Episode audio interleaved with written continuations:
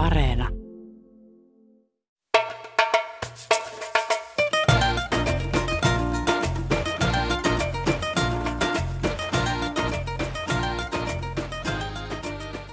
Olemme soittaneet tätä laulua jokaisen lähetyksemme alussa siksi, että kaikki Kyproksella laulavat sitä, Kyproksen kreikkalaiset kreikaksi ja Kyproksen turkkilaiset turkiksi. Laulun nimi on Dillirga.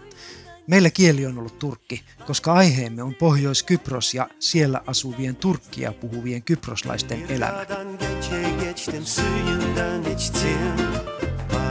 gözlü bir yer gördüm kendinden geçtim. Na na na na na na.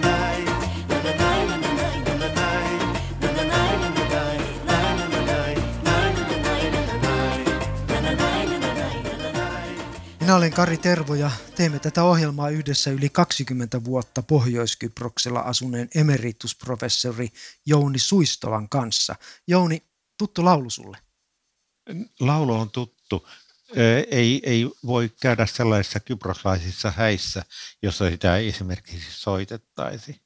Sen laulun tausta on siis se, että se melodia on varmaan jossain vaiheessa ainakin minun korvissani käännetty tästä Yskydar-laulusta, eli mm. turkkilaisesta kansanlaulusta, joka Suomessakin tuli 50-luvulla hyvin tunnetuksi ja suosituksi. Sanat alun perin kai tehtiin siihen kuitenkin kreikaksi ja sitten ne käännettiin turkiksi. Joo, ja ne on, ne on kauniit sanat ja Dillirga, se on kylä siellä Kyproksella. Se ei ole kylä, se on, se on Tillirian tai Dillirgan alue. Ja, ja mikä sitä tekee niin erityisen kummallekin osapuolelle, on, on se, että turkkilaisillahan jäi sille tämä Esentepen alue tai Erenköin alue, joka, joka tuota, oli 1964 kesällä heidän ainoa tukikohtansa siellä pohjoisrannalla, ja josta käytiin sitten noin viiden kuukauden taistelu joka päättyy siihen, että turkkilaiset pystyivät pitämään. Ja, ja se on edelleenkin osa tätä Turkin, Turkin maa-aluetta. Siellä on pelkästään sotilaita ja sinne tehdään joka vuosi yksi sellainen pyhiinvaellusmatka. Eli ne silloin siellä asuneet kyläläiset tai heidän jälkeläisensä pääsevät käymään siellä meritietä. Eli Dillirgalla on iso merkitys, symbolinenkin Pohjois-Kyprokselle. Pohjois-Kyproksen entinen johtaja, presidentti Rauf Denktas, ehti minullekin kertoa kahteen kertaan siinä vuosien varrella sen tarinan, että kun he olivat siellä juuri puolustussortumaisillaan, niin paikalle ajaa kuhautti yhtenä aamuna suomalainen tiedusteluupseeri joukkueensa kanssa ja näki sen tilanteen. Ja, ja tuota, siinä kreikkalaisten ja turkkilaisten asemien välillä kulki sellainen jokiuoma, jonka yli oli silta, niin tämä suomalainen upseeri räjäytti sen sillan, sillan siitä lempoon no niin. ja näin, näin turkkilaiset pelastuivat. Toi laulu ei ole kyllä mikään sotalaulu. Siinä puhutaan rakastin sen mantelisilmäistä lemmittyäni Dillirkan ja ilovaltasi mielen ja niin poispäin. Se kertoo ihan eri tarinaa. Se kertoo eri tarinaa. Ja, ja tuota, kreikkalaiselle puolellehan kysymyksessä on taas se, se unelmien ihannemaa, koska tästä Tillirian tai Dillirkan alueesta osa jäi sille Ky- Kyproksen turkkilaiselle sektorille. Eli, eli sinne nyt niin kuin unelmoidaan takaisin tässäkin laulussa. Hmm. No, tämä Kyproksen konflikti on vaivannut Eurooppaa jo 50-60 vuotta, kun lasketaan siitä, mistä kaikki alkoi 50-luvulla, jopa lähes 70 vuotta. Ja, ja, ja nykyinen Pohjois-Kypros on tavallaan kahden, kahden kiven välissä sillä tavalla, että etelässä on Kyproksen tasavalta, joka ei ole tähän mennessä hyväksynyt kelkkaansa pohjoispuolta ja sitten toisaalta Turkki, miehittäjä Turkki on nykyisin viime vuosina halunnut muuttaa Pohjois-Kyprosta vähän enempi turkkilaiseksi. Eh, tuntuu vähän siltä, että siinä Kypros on jauhautumassa näiden kahden tahon välissä. Kyllä, kyllä. Kun ö, siellä eteläpuolella Kyproksen kreikkalaiset puolueet yksi toisensa jälkeen kääntyivät tätä liittovaltioratkaisua vastaan – koska he ilmeisesti huomasivat, että sehän tarkoittaisi sitä, että he joutuisivat jakamaan vallan Kyproksen turkkilaisten kanssa. Ja nyt sitten sama käännös tapahtui turkkilaisella puolella ja nyt sitten vielä Turkki asettui tämän kahden valtion ratkaisun taakse. Joo, tuo on jännä tilanne, koska siis kansainvälinen yhteisöhän haluaisi, että saari yhdistyisi, yhdentyisi. Kyllä, ja, ja sen, sen nimiinhän kaikki vielä muutama vuosi sitten mm. vannoivat myös saarella. Mm.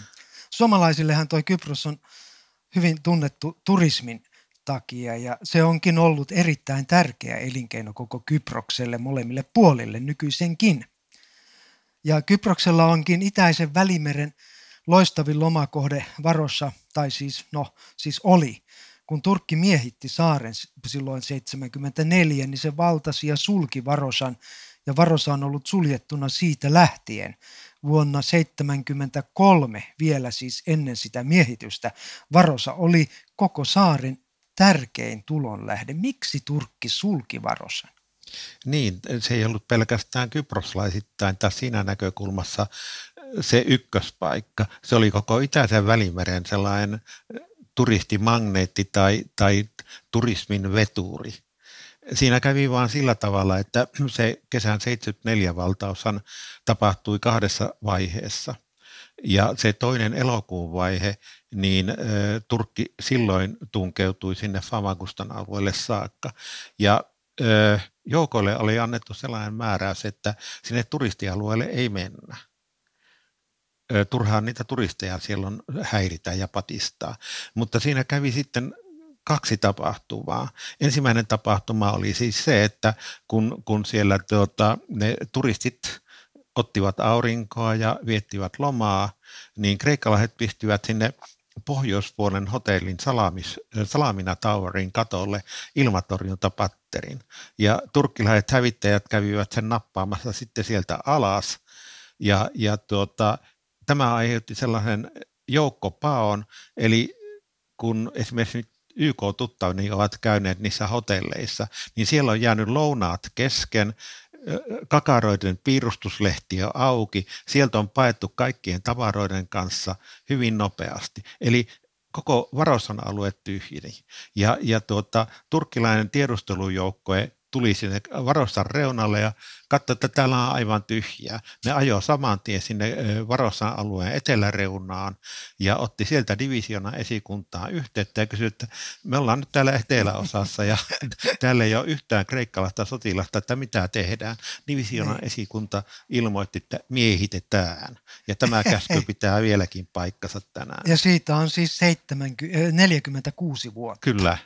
Ja se on, se on siellä ränsistynyt ihan Se rauhassa. on siellä ränsistynyt aivan käytöttä. Ja, ja. ja kun 40 vuotta, 46 vuotta pitää rakennuksia sillä hoidolla. Sateessa niin, ja tuulessa. Sateessa ja tuulessa ja myrskyssä, niin nehän on käytännössä siinä kunnossa, että ne täytyy joko pukata kokonaan kumoon tai rakentaa aivan alusta uudelleen. No Varossa on kyllä tämmöinen konkreettinen jakautuneen Kyproksen symboli ja norjalainen rauhantutkimuslaitos Prio julkaisi tämän vuoden tammikuussa, ihan äskettäin siis, raportti, jossa oli tutkittu sitä, miten saaren yhdentyminen vaikuttaisi Kyproksen talouteen hyvinvointiin. No, parantaisi valtavasti. Jouni, ovatko nuo laskelmat sinusta päteviä, ja, ja, koska silloin yht, saari yhdessä, esimerkiksi turismi, niin varmaan alkaisi kukoistaa. Kyllä, ne ovat erittäin mielenkiintoisia laskelmia ja, ja sinänsä konkreettisia. Eli siinähän kuitenkin tähtäin otetaan tuonne parinkymmenen vuoden päähän, että mitä silloin ollaan saavutettu yhdistyneellä Kyproksella. No sanoisin siihenkin, että että kun nyt on kysymyksessä tämä etninen konflikti, niin on mm. tavattoman vaikea saada näitä kansoja takaisin yhteen ja yhteistoimintaan. Ja tämä tuo mukanaan siis sen, että ei, ei se talouselämäkään sillä tavalla loksahda kohdilleen, että nyt tehdään sopimus ja, ja huomenna nämä erilaiset yritykset ja, ja firmat yhdistyvät ja kaikki on hyvin ja turismikin pelaa niin kuin yhteinen rasvattu kone. Ei se tällä tavalla tapahdu. Mm. Et siinä on minusta jäänyt tämä etnisen konfliktin perusolemus ehkä vähän liian, liian ohuelle käsittelylle. Niin, ehkä sen tarkoitus onkin se, että tota, sillä se on niin kuin houkutin ihmisille ja jos oikein toimitaan, niin lopputulos voi olla toi. Kyllä, joo. Nimenomaan näin se on nähtävä, että se on, se on siis sellainen tota, edessä kajastava oasis, jossa palmut vihertävät ja turistit ovat niiden palmujen ympärillä tanssimassa iloista yhdistymistanssia. Mutta Pohjois-Kyproksella pelätään nyt aivan päinvastaista kehitystä. Näin asiaa kuvaa journalisti ja kansalaisaktivisti Esra Aigin. The difference now is that the Greek Cypriot side has shown that they are not very much interested in a solution.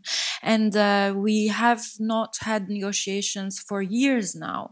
And um, people are questioning whether there Sopu ei kiinnosta Kyproksen kreikkalaisia. Emme ole neuvotelleet vuosiin ja ihmiset ovat menettämässä uskonsa ratkaisuun Kyproksella. Ennen neuvoteltiin. Meillä oli näkymä jostakin ratkaisusta, meillä oli toivo toivoa. Mutta nyt on isoja kansainvälisiä ongelmia ja Turkki. Turkki toimi ennen varovaisemmin meidän kanssamme. Nyt he sekaantuvat suoraan ja rumasti meidän Kyproksen turkkilaisten elämään. um, bluntly and crudely they can just intervene in the Turkish Cypriot life and identity. Ja nyt tervetuloa lähetykseen Suomen entinen Kyproksen suurlähettiläs Timo Heino. Kiitos kutsusta tulla mukaan. Timo, sinä jätit Kyproksen elokuussa. Ehdit olla siellä neljä vuotta saaren konfliktin syövereissä, jos tällaista ilmaisua voisi käyttää. Sinut oli akkreditoitu EU-maa Kyprokselle, mutta toisella silmällä sinun tehtäväsi oli seurata myös jakautuneen Kyproksen pohjoispuolta ja tilannetta siellä, eikö niin? Joo, kyllä, kyllä me olemme kaikki EU maata akkreditoituneita sinne etelän puolelle Kyproksen tasavaltaan, tasavaltaan, koska meillä ei ole diplomaattisuhteita sinne miehitetylle alueelle, mutta luonnollisesti me seuraamme, seuraamme siellä tilannetta koko saarelle ja, ja, ja yhdistymisprosessia. Miten tuo konflikti vaikuttaa diplomaattien arkeen työhön? Onko suurlähettilään Kyproksella oltava koko ajan varuillaan siitä, että ei vaan tee tai sano mitään sellaista, josta tuo Kyproksen tasavalta voisi väittää, että ollaan Pohjois-Kyproksen puolella tai halutaan tunnustaa se? Niin tämä on tietysti lähtökohta on, on se, että pelisäännöt on ihan selvät, että meillä ei ole kerta kaikkiaan diplomaattisuhteita sinne pohjoiseen, niin silloin me ei voida olla kerta kaikkiaan yhteyksissä sikäläisiin poliitikkoihin tai hallintoon ylipäätänsä. Tämä pelisääntö on aivan selvä, selvä, selvä ja siitä on ihan yhteisymmärrys olemassa, mutta tietysti me joudumme sitten seuraamaan kuitenkin pohjoisen tilannetta ja tapaamaan siellä kansalaisjärjestöjä ja erilaisia vaikuttajia, vaikuttajia ja, ja, ja, ja tämän kyllä tiedetään, tiedetään tietysti etelän puolellakin ja he ymmärtävät, että, että meidän, meidän pitää seurata molempien yhteisöjen näkemyksiä ja tilanteita, koska yhdistyminen on se virallinen tavoite YK on hyväksymä tavoite ja kaikki perustuu siihen. Kyllä. Tuota, näin jälkeenpäin ajatellen, minkälainen jälkimaku sinulle jäi Kyprokselta juuri tästä saaren kahtia ja siitä balanssista, mitä sinunkin piti siellä pitää. Mieleeni tulee tuota vanha tuttavani ruotsalainen kollegasi suurlähettiläs Ingemar Lindahl. Hänhän julkaisi Kyproksen kokemuksestaan teoksen muistiinpanoja diplomaattien hautausmaalta. Oletko sinäkin nyt palannut sellaiselta? Joo, joo kyllä, kyllä. Tunsin kollegan hyvin ja luinkin kirjan ja hänen muistelmansa erinomainen kirja ja joitain, jotain piirteitä siitä tunnistaa itsessäänkin sillä tavalla, että ehkä on niin, että kun sinne, sinne tulee, niin on, on, on aika, aika optimistinen, mutta sitten kun siellä, siellä asuu ja elää, niin, niin huomaa kyllä, että tällaiset, eh, tällaiset pitkäaikaiset konfliktit, niin kun ne pitkittyvät, niin ne monimutkaistuvat kyllä. kyllä, ja, ja mitä, mitä pidemmälle aika kuluu, niin sen vaikeampia ne näköjään on sitten ratkaista. Ja tämä johtuu tietysti siitä, että, että yhteisöt, molemmat osapuolet, yhteisöt tottuvat elämään, niin kuin pakkohan heidän on tottua elämään tällaisen, tällaisen poikkeustilan vallitessa, mutta toisaalta sitten he myöskin myöntävät itse, että tilanne on kestämätön, että, että ei se voi ikuisesti näin, näin jatkua, jatkua, että se on tavallaan paradoksaalinen tämmöinen pitkittynyt kriisi, kriisi sitten. Ja, ja, ja helppo tietysti olisi vaipua pessimismiin, mutta toisaalta yhdistyminen on, on, yhdistyminen on edelleenkin se virallinen tavoite ja siellä kun asuu ja työskentelee, niin ei se näytä niin kuin periaatteessa mahdolliselta, mahdottomalta ollenkaan. Ei se ole lainkaan mahdotonta, koska tämä liittovaltion ratkaisu malli on niin kuin kaikkien tiedossa ja sitä on siellä opeteltu, opeteltu ja, ja se asia niin kuin osataan, mutta sitten tosiaan mitä pidemmälle aika kuluu, niin sen vaikeammaksi sitten asiat muuttuvat. Mitä näköjään. tuo hautausmaa tässä yhteydessä tarkoittaa? Kertokaa minulle.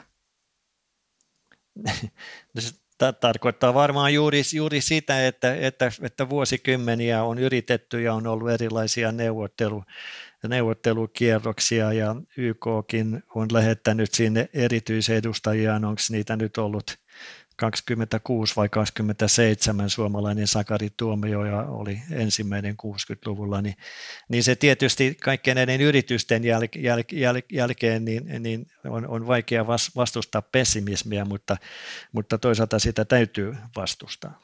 Olisikohan sitä mahdollista myös sanoa, että kun diplomaatti saapuu sinne töihin, hän jotenkin elää siellä sillä tavalla, että jalatkin on ilmassa. Ja kun hän lähtee sieltä, niin ei vain jalat, vaan koko ruumiskin saattaa olla sen maanpinnan tason alapuolella kokonaan, ainakin henkisessä mielessä. niin, tuossa Timo mainitsit, että, että tämä yhdistyminen on tavoite siellä, YK on tavoite ja EUn tavoite. Ja, ja me tuossa aiemmin Jounin kanssa jo vähän keskustelimme tästä norjalaisesta Prion raportista, jossa oli laskettu, kuinka paljon Kyproksen saari kokonaisuudessaan hyötyisi, jos tämä yhdistyminen tapahtuisi. Olen ymmärtänyt, että Suomella on ollut jonkinnäköinen rooli aikoinaan ensimmäisen tämmöisen raportin tekemisessä. Onko Suomi edelleen tässä mukana? Joo, kyllä, kyllä Suomi rahoitti tätä ensimmäistä tutkimusta tai kaikki Pohjoismaat rahoittivat sitä, oliko se nyt 2014 tai jotain sellaista. Ja, ja sen lähtökohtana oli ajatus siitä tai havainto siitä, että kun yhdistymisestä puhutaan siellä, niin, niin hyvin paljon se keskustelu pyörii riskien ja pelkojen ja epäröinnin ympärillä ja sitten sen vastapaino ei ollut paljon keskustelua siitä, että millaisia hyötyjä tällaiselle Välimeren saarelle siitä tulisi. Me kuitenkin puhutaan, puhutaan Uudenmaan kokoisesta alueesta, joka, jo, joka, joka on nyt sitten ollut vuosikymmeniä jakautunut ja se niin kuin maalaisjärjellä, maalaisjärjellä ajatellen, niin siinä ei ole mitään, mitään, mitään, mitään tota noin järkeä, kun ajattelee, että millainen se paikka olisi turistikohteena ja investointikohteena ja niin poispäin, jos, jos se oli, saisi elää normaali oloissa ilman Turkin miehitystä. miehitystä. Ja, ja sitten näistä hyödyistä tosiaan niin, niin tutkimus tehtiin 2014 ja nyt EU-komissio sitten rahoitti tämän seuraavan kierroksen uusimman tutkimuksen ja kyllä ne hyödyt ovat, ovat todellakin, todellakin merkittäviä, merkittäviä tuota, lyhyellä ja varsinkin pidemmällä tähtäimellä. Ja, ja tämän, tämän, tämän, tämän, tämän pitäisi olla semmoinen niin kuin porkkana, joka, joka rohkaisisi sitten, sitten niin kuin uusiin yrityksiin. Öö, niin, Kyproksella kaikki vaikuttaa kaikkeen, kun se on niin pieni aluekin tai saari. Ja siellä eteläpuolella, jonka jätit siis elokuussa, niin ihan pari viikkoa sitten Kyproksen kreikkalaiset kärähtivät laittomasta EU-passien myymisistä rikkaille ja rikollisille. EU-kansalaisuuksiin myymisillä Kypros on hankkinut 7 miljardia euroa ja EU on jo ehtinyt antaa Kyprokselle vain kaksi kuukautta aikaa selittää tätä huijausta ennen kuin ryhtyy toimiin. Timo, tämä on varmasti paha paikka Kyprokselle. Joo, kyllä se, kyllä se passikansalaisuusohjelma oli tärkeä Kyprokselle. Kyproshan koki, koki myöskin kovia finanssikriisissä 2013 ja 2014 ja, ja, ja, ja tämä ohjelma oli yksi tärkeä osa sitten heidän taloudellista toipumistaan ja, ja tosiaan paljon rahaa he ovat sen, sen myötä investointeja saaneet saarelle, varsinkin rakennus- ja kiinteistösektorille. Sektorille. Ja, ja se on totta kai kova paikka, kova paikka sitten eh, Kyproksen tasavallalle tämä, tämä, nämä ongelmat, jotka, joita nyt on sitten ilmennyt tämän, tämän tuota, ö, ohjelman, ohjelman ympärillä ja tosiaan, tosiaan EU-komissio e on ymmärtääkseni, ymmärtääkseni sitten pyytänyt tällaista selvitystä ja, ja mahdollisesti sitten jonkunnäköinen rikkomusmenettely menettely siitä, siitä voi tulla. Niin, kysymyshän ei ole ongelmasta, vaan kysymyshän on laittomuuksista.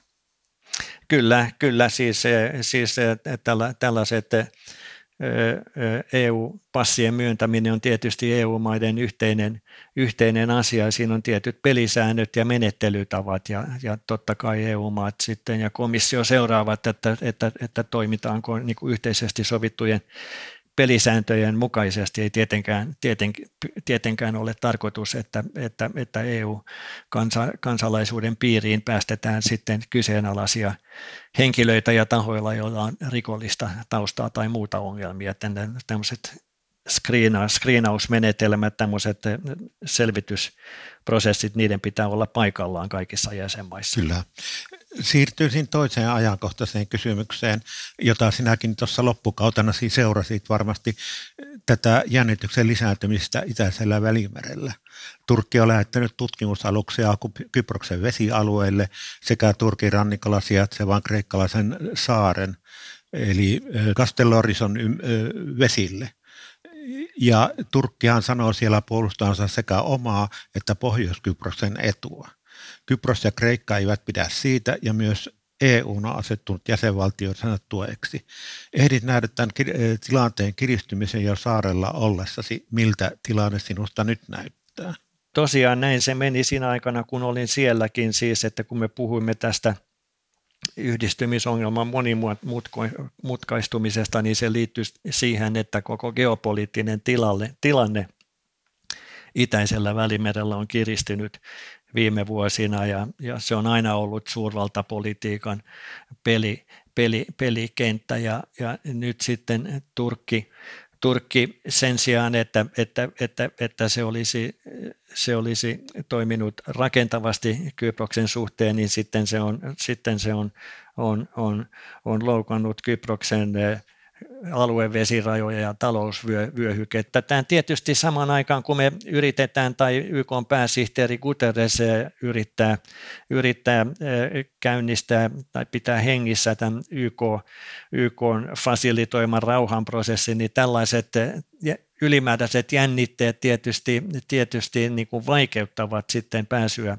neuvottelupöytään ja, ja tämä, tämä kiristyminen on selvästi ollut nähtävissä tässä parin vuoden aikana sen jälkeen, kun edellinen neuvottelukierros Sveitsissä karjuutui vuonna 2017.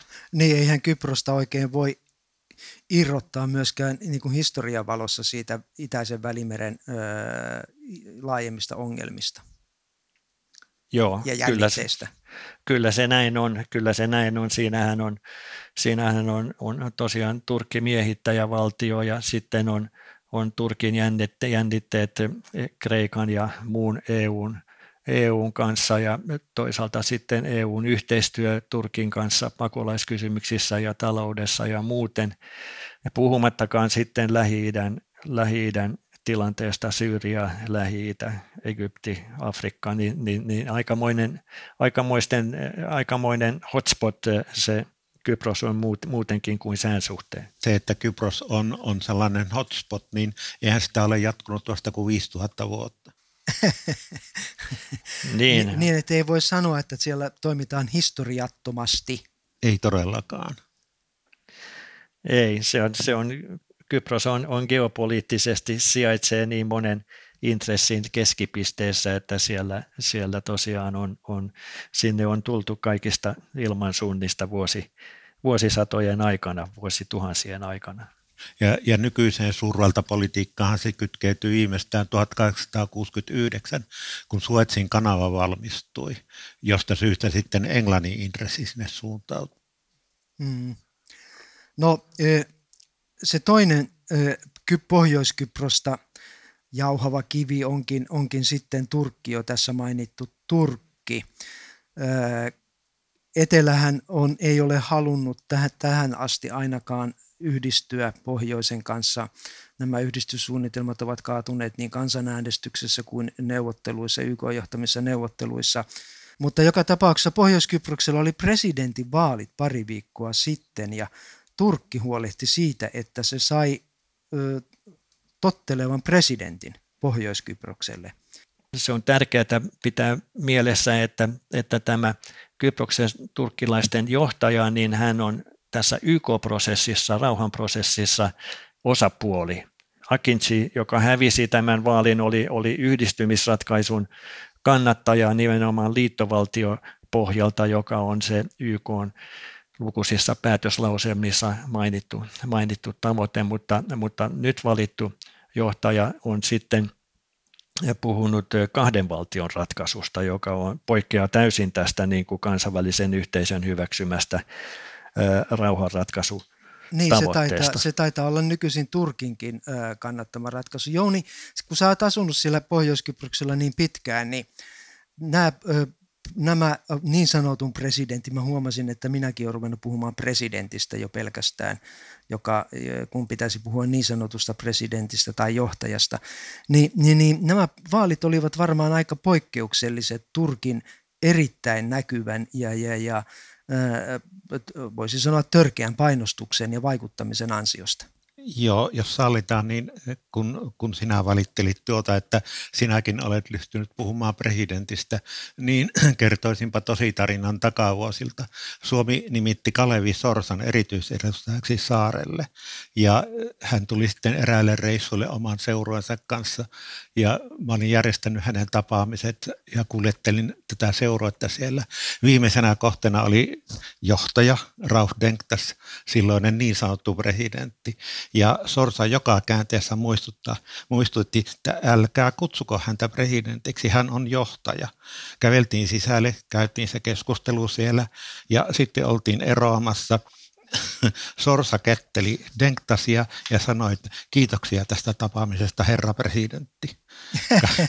Kävelimme kaikki sinne pihalle hämmästyneenä, silmät renkaana. Sorsa levitti kätensä ja sanoi, on se vaan niin pirun karismaattinen kaveri. Ja se oli sillä käsitelty loppuun tämä presidentti. No mutta sä et vastannut tähän kysymykseen. No joo, tuota, tämä viime vaalit, niin Turkkihan satsasi tähän huomattavasti. Ensinnäkin se lähetti rahallista avustusta toista sataa miljoonaa. Toista sataa miljoonaa liiraa. Liiraa. Se on semmoinen 12-13 miljoonaa euroa. Niin, joo kyllä. Ja. ja sitten avattiin tämä Varossa, tämä kiistanalainen hotelliraunio-alue, joka oli poliittisesti tärkeä viesti. Eli sitähän on koko ajan pidetty sellaisena neuvottelupanttina, jota Turkki ei esimerkiksi Suomen aloitteesta ole suostunut avaamaan. Suomihan teki tämän Sorsan kierroksen jälkeen tällaisen pienen paketin luottamusta herättäviä toimia, johon myös varoisan avaaminen kuului. Sitten avattiin uudelleen tämä Turkista tuleva vesiputki, joka oli välillä rikki. Ja sitten pahat kielet sanovat, että Turkin suurlähetystö kiersi myös kylästä kylään ja jakoi pieniä raha-avustuksia niille, jotka suostuivat äänestämään oikean asian puolesta. Niin sitä kirjoitettiin, että 10 000 kertaa 2000 Turkin liiraa kyläläisille. Ja Näin ihmisille. väitettiin. Joo. Ja sitten oli tämä yliopisto. Sinä olet entisenä tai eläkkeellä olevana yliopistomiehenä, niin varmaan siitä kuohuksissa, kun yliopistoja siellä uhkailtiin sillä, että jos he eivät asetu kannattamaan Turkille mieluisaa ehdokasta, niin Turkki vie näiltä opiskelijoilta akkreditoinnin, tai yliopistolta akkreditoinnin, joten siellä Kyproksella, Pohjois-Kyproksella suoritetut tutkinnot eivät olisi valideja Turkissa. Joo, näin väitettiin ja näin ainakin yliopistojen johto näytti hieman toimivan siellä ennen vaaleja, että annettiin tällaisia, ei nyt aivan suoraan tämän tyyppisiä lausuntoja, että nyt pitää äänestää Turkin puolesta tai Turkin kannan mukaisesti, mutta hyvin, sanoisiko loivasti ainakin siihen suuntaan. Timo, miten sinä kuvaisit tuolla tavalla käytyjä vaaleja siellä Pohjois-Kyproksella? Yleisesti ottaen on selvää, että Turkilla on, on totta kai ollut siellä vahva, vahva, vahva ote, ote kaikista, kaikesta poliittisesta toiminnasta ja joka on näyttänyt vain lisääntyneen viime, viime vuoden aikana ja totta kai heillä on niin myöskin, myöskin taloudessa tosi iso rooli, koska he ovat ainoa kauppakumppani Pohjois-Turkille, Pohjois-Kyprokselle, niin, niin, niin tämä on sikäli merkityksellistä, että, että, että Akinci edellinen johtaja oli, oli hänellä oli kuitenkin, hänellä nähtiin olevan niin kuin jollain tavalla enemmän pelivaraa, pelivaraa ja hän käytti sitä pelivaraa, mutta nyt näyttää siltä, että se on kyllä, kyllä niin kuin entistä enemmän niin kuin Turkin, Turkin suorassa ohjauksessa koko, koko se miehitetty, miehitetty alue ja se on tietysti oleellista sitten tämän rauhanprosessin YK-neuvotteluiden kannalta, että mitä se vaikuttaa nyt sitten jatkossa Guterresin mahdollisuuksiin käynnistää seuraava neuvottelukierros. Senhän piti tulla nyt tämän pohjoisen vaalien jälkeen. Tota, totta joka sana sen verran tuota täsmentäisin vielä. Monitorointia ei tapahtunut, mutta esimerkiksi siitä, että tämä vaalien valitusaika päättyy jo toissapäivänä, eikä kukaan valittanut. Eli e, vaalit ovat, ovat niin kuin puhtaasti suoritetut, vaalitulosta ei väärennetty, mutta tämä sanotaanko vaalikampanja ei, ei kyllä niin kuin aivan täysiä pisteitä ansaitse. Niin lopputulos, vaalien lopputulos voisi sanoa, että se niin kuin painostettiin tai ostettiin. Hmm.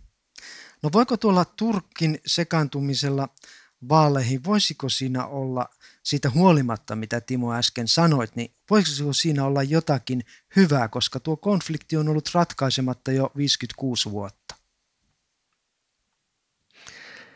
Niin, niin me voimme tietysti niin spekuloida erilaisilla vaihtoehdoilla ja näkymillä, näkymillä tässä ja, ja, ja, ja, ja ja selvää on, että, että, että mitä pidemmälle aika kuluu, niin sen enemmän, enemmän väestöpohja muuttuu miehiteltyillä alueilla, koska siellä sinne tulee lisää Turkin kansalaisia koko ajan ja, ja Kyproksen turkkilaiset, joille on luvattu siis EU-jäsenyys, niin he ovat jäämässä entistä, entistä selvemmin vähemmistöön, että, että, että siinä mielessä niin kuin, niin kuin aika, aika, aika tekee tehtäviään, tehtäviään ja muuttaa, muuttaa sitä, sitä vastakkainasettelua tai kiristää sitä vastakkainasettelua, joka molempien yhteisöjen välillä on, on, on ollut, että he ovat tavallaan niin kuin, niin kuin kasvaneet,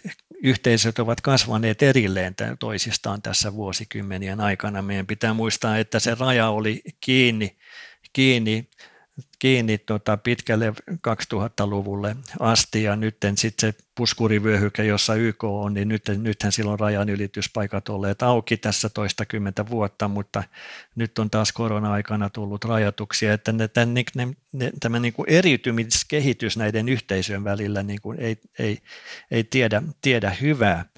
hyvää Eli siinä ei ole oikein mitään hyvää, että Turkki sekaantui vaaleihin. Niin, meidän, me, me, me, meidän pitäisi päästä, päästä neuvottelupöytään YK on vetämiin fasilitoimiin neuvotteluihin, niin sitten me tietäisimme, että mikä on Turkin niin. kanta lopullisesti näihin, näihin, näihin asioihin. Et tietysti paljon tehdään lausuntoja, esitetään lausuntoja ja niitä tehdään tietysti erilaisille yleisöille kotimaassa ja kansainväliselle yhteisölle, mutta sitten vasta neuvotteluissa nähtäisiin, mikä, mitkä ovat ne ovat ne kortit. Ja se olisi tosi tärkeää, että päästäisiin niin kuin siihen pisteeseen nyt, että, että, että ei helposti näytä siltä, että, että tämä vaalitulos pohjoisessa edesauttaisi pääsyä neuvottelupöytään. tässä keskustelussakin on, on tuotu esille kaksi sellaista suurta kiveä, jotka ovat lisänä silloin, kun pyritään taas vääntämään neuvotteluja käyntiin. Ensinnäkin pitäisi taas sopia tästä, että tämä Varosan kysymys, se ei ratkea sille, että Turkki aukaisee portit. Ja toinen on siis se, että pitäisi vyöryttää nyt se yksi kivi taas siihen asentoon, että tunnustetaan, että se federaatio on ainoa oikea ratkaisu. Niin, Tuota, todellakin, Jouni, sä olet siellä asunut yli 20 vuotta ja tehnyt töitä siellä ja ollut Pohjois-Kyproksen, sulla on Pohjois-Kyproksen henkilökortti. Voiko sanoa, että sinulla on kansalaisuus? No tuota, silloin kun se aja, ajankohtaisesti tuli tämä kysymys aikanaan, niin kysyin ulkoministeriöstä, että miten siellä suhtaudutaan nyt siihen, että, että minusta ja vaimosta tulee Kyproksen, Pohjois-Kyproksen turkkilaisen tasavallan kansalaisia. Niin tuota, silloinen tiskimies ilmoitti, että ei mitenkään, sehän on kuin klubin jäsenyys, koska mä emme tunnusta muista valtiota. Ja sitten minusta tuli klubin jäsen. Sitä minä olen tässä ihmetellyt viime aikoina, tajunnut ihmetellä sitä, että miten se on mahdollista, että EU-maan osa voidaan pitää miehitettynä, Et koska Turkin olo siellä ei ole enää pelastusoperaatio. Ja samalla Turkki muuttaa sitä, mutta sitä pohjoispuolta hitaasti, mutta varmasti turkkilaiseksi. Eli voisi sanoa, että Turkki nakertaa EUn juustoa. Niin, tällähän on oma historiansa ja Jouni, sinä muistat sen meistä parhaiten, millä tavalla se tapahtui, kun Kypros tuli EUn jäsenyks, jäsenen, jäseneksi 2004, niin, niin silloinhan Kypros hyväksyttiin jakautuneena EUn jäseneksi ja sitten samalla niin tavoitteena oli oli sitten Kyproksen yhdistäminen liittovaltioksi ja EU myös käynnisti sitten, sitten Kyproksen turkkilaisten avustusohjelman ja, ja, ja valmistamisen EU-jäsenyyteen ohjelma, joka, joka, joka toimii, toimii edelleenkin, mutta, mutta mutta näin se vaan on, että kaikista yrityksistä huolimatta niin se ratkaisu näyttää, näyttää, näyttää kovin niin kuin, niin kuin vaikealta. Niin, jälleen sanoitte totta joka sana, valitettavasti. Kiitos Timo. Nyt meidän on äh, aika lopettaa. Kiitos, että olit mukana ja, ja, ja kaikkea hyvää syksyysi. Kiitos samoin. Kiitoksia käynnistä, Timo. It's the end of Turkish Cypriots um, identity, culture, um, Tämä on Kyproksen turkkilaisten identiteetin ja kulttuurin loppu. Jälleen kerran monet nuoret jättävät Kyproksen tämän vaalituloksen jälkeen. Olen surullinen. Ikään kuin joku rakas ihminen olisi kuollut. Minun toivoni pohjoisen tulevaisuudesta on kyllä kuollut. Um, because my my hope about the North has died. I can't be hopeful about the North anymore. Tuossa Essa kuulosti kyllä aika toivottomalta. Eh, tulevaisuus hänen silmissään juuri nyt noiden presidentinvaalien jälkeen ei vaikuttanut hyvältä. Ei, ei, eikä tämä ole ensimmäinen kerta, tämä ei ole mitään uutta, mutta ei se kuten Esra yrittää tuossa sanoa, ei tämä ole minkään pelin loppu. Se on uudennäköisen pelin äh, alku, jossa on kyllä vaikeusasteita kieltämättä korotettu. Mutta semmoinen vaikutelma on nyt, kun Turkki sai haluamansa miehen presidentiksi, jonka kanssa pelata yhteen, että Kyproksen turkkilaiset olisivat menettämässä uskonsa yhdistyneeseen Kyprokseen. Eli tämä olisi niin kuin ollut Kyproksen turkkilaisten historian käännekohta.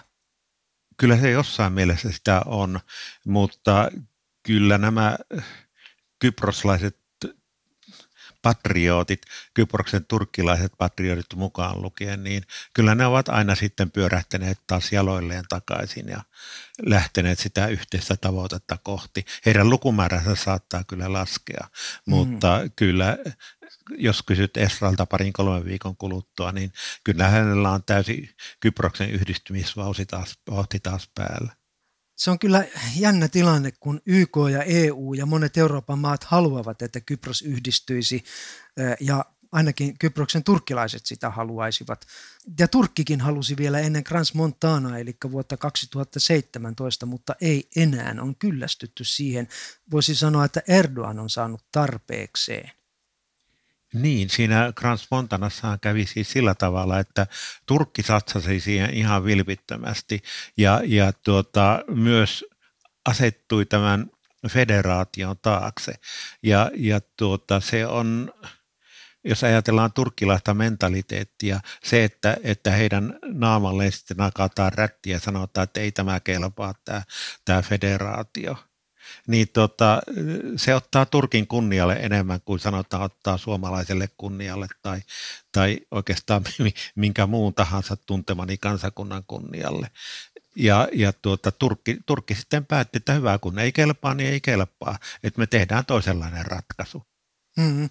Mutta tämä tarkoittaa, että kahtiajako, kahtiajako Kyproksen kahtiajako jatkuu ja tavallaan, että Turkin tämmöinen autoritäärinen poliittinen systeemi ja sen mukana myös islamisaatio vahvistavat myös otettaan Kyproksella. Kyllä, ja sehän on jo nähty tässä kolme edellisen Kyllä. vuoden aikana. Joo, ja myös meidän ohjelmissakin on puhuttu siitä. Kyllä. Mutta nyt siis synkin, synkin äh, puhehan siellä äh, näiden Kyproksen turkkilaisten patriotien keskuudessa on se, että vuonna 2023 alkaa pohjoisen liittäminen Turkkiin.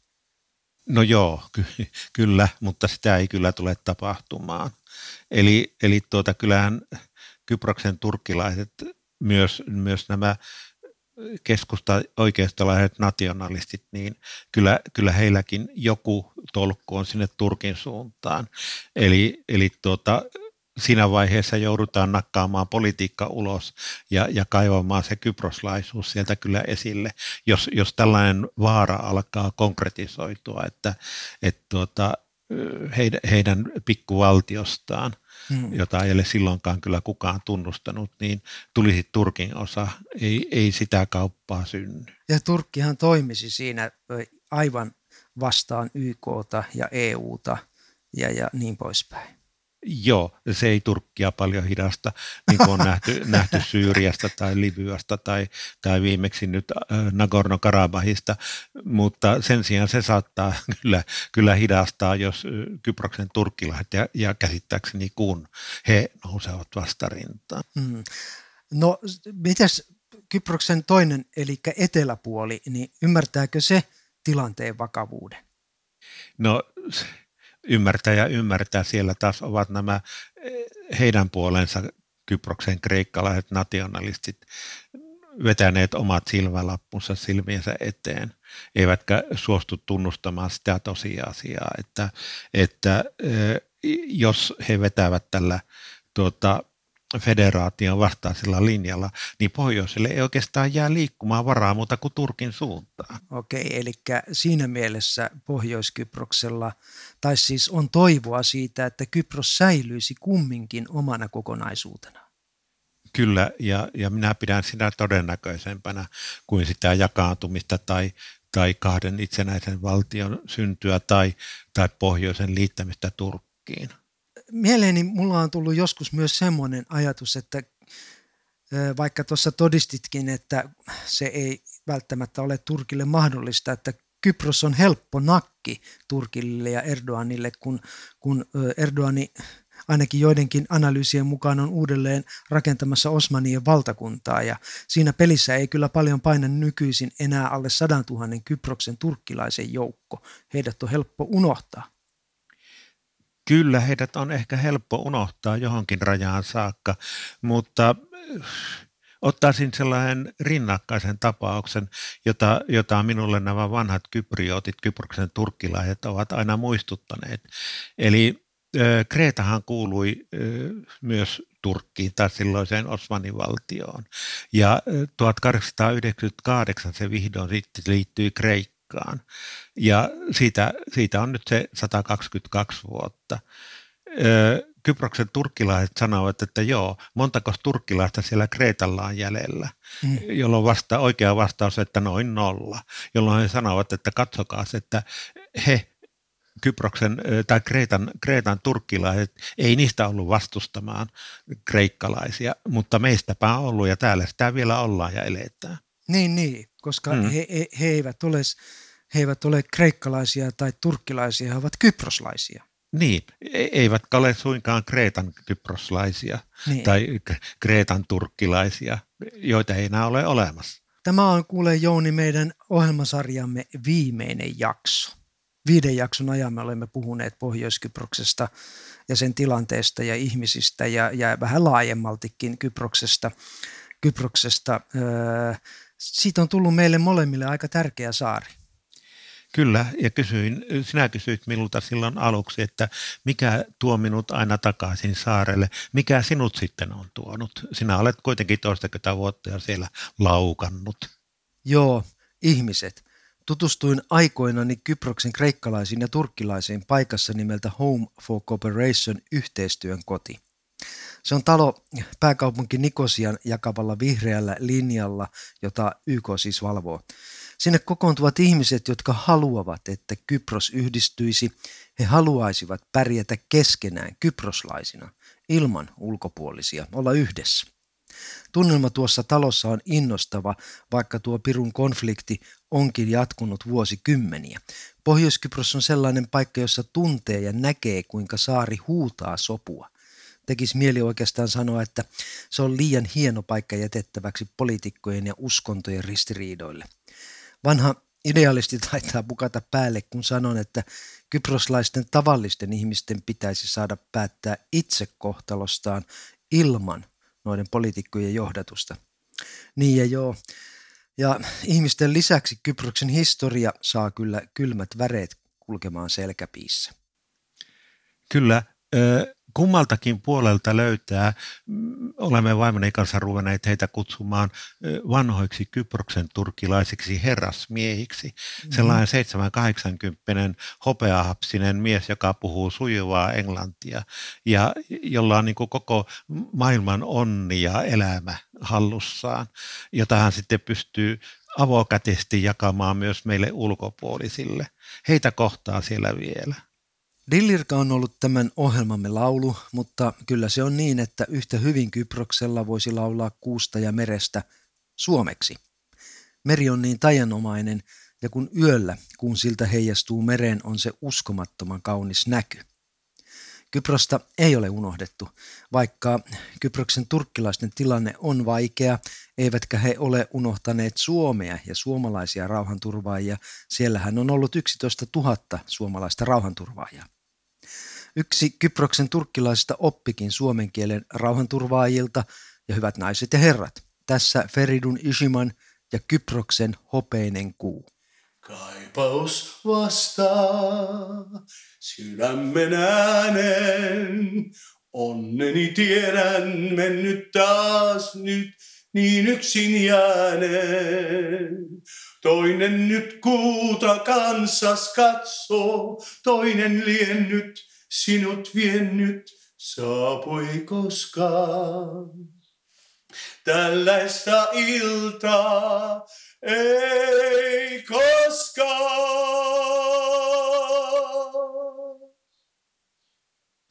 Se oli kaunista. Nyt minä sanon, hyvät kuulijat, kiitos ja kuulemiin. Ja minä sanon puolestani Girnen satamassa tavataan. Girne limanda göryssylyk.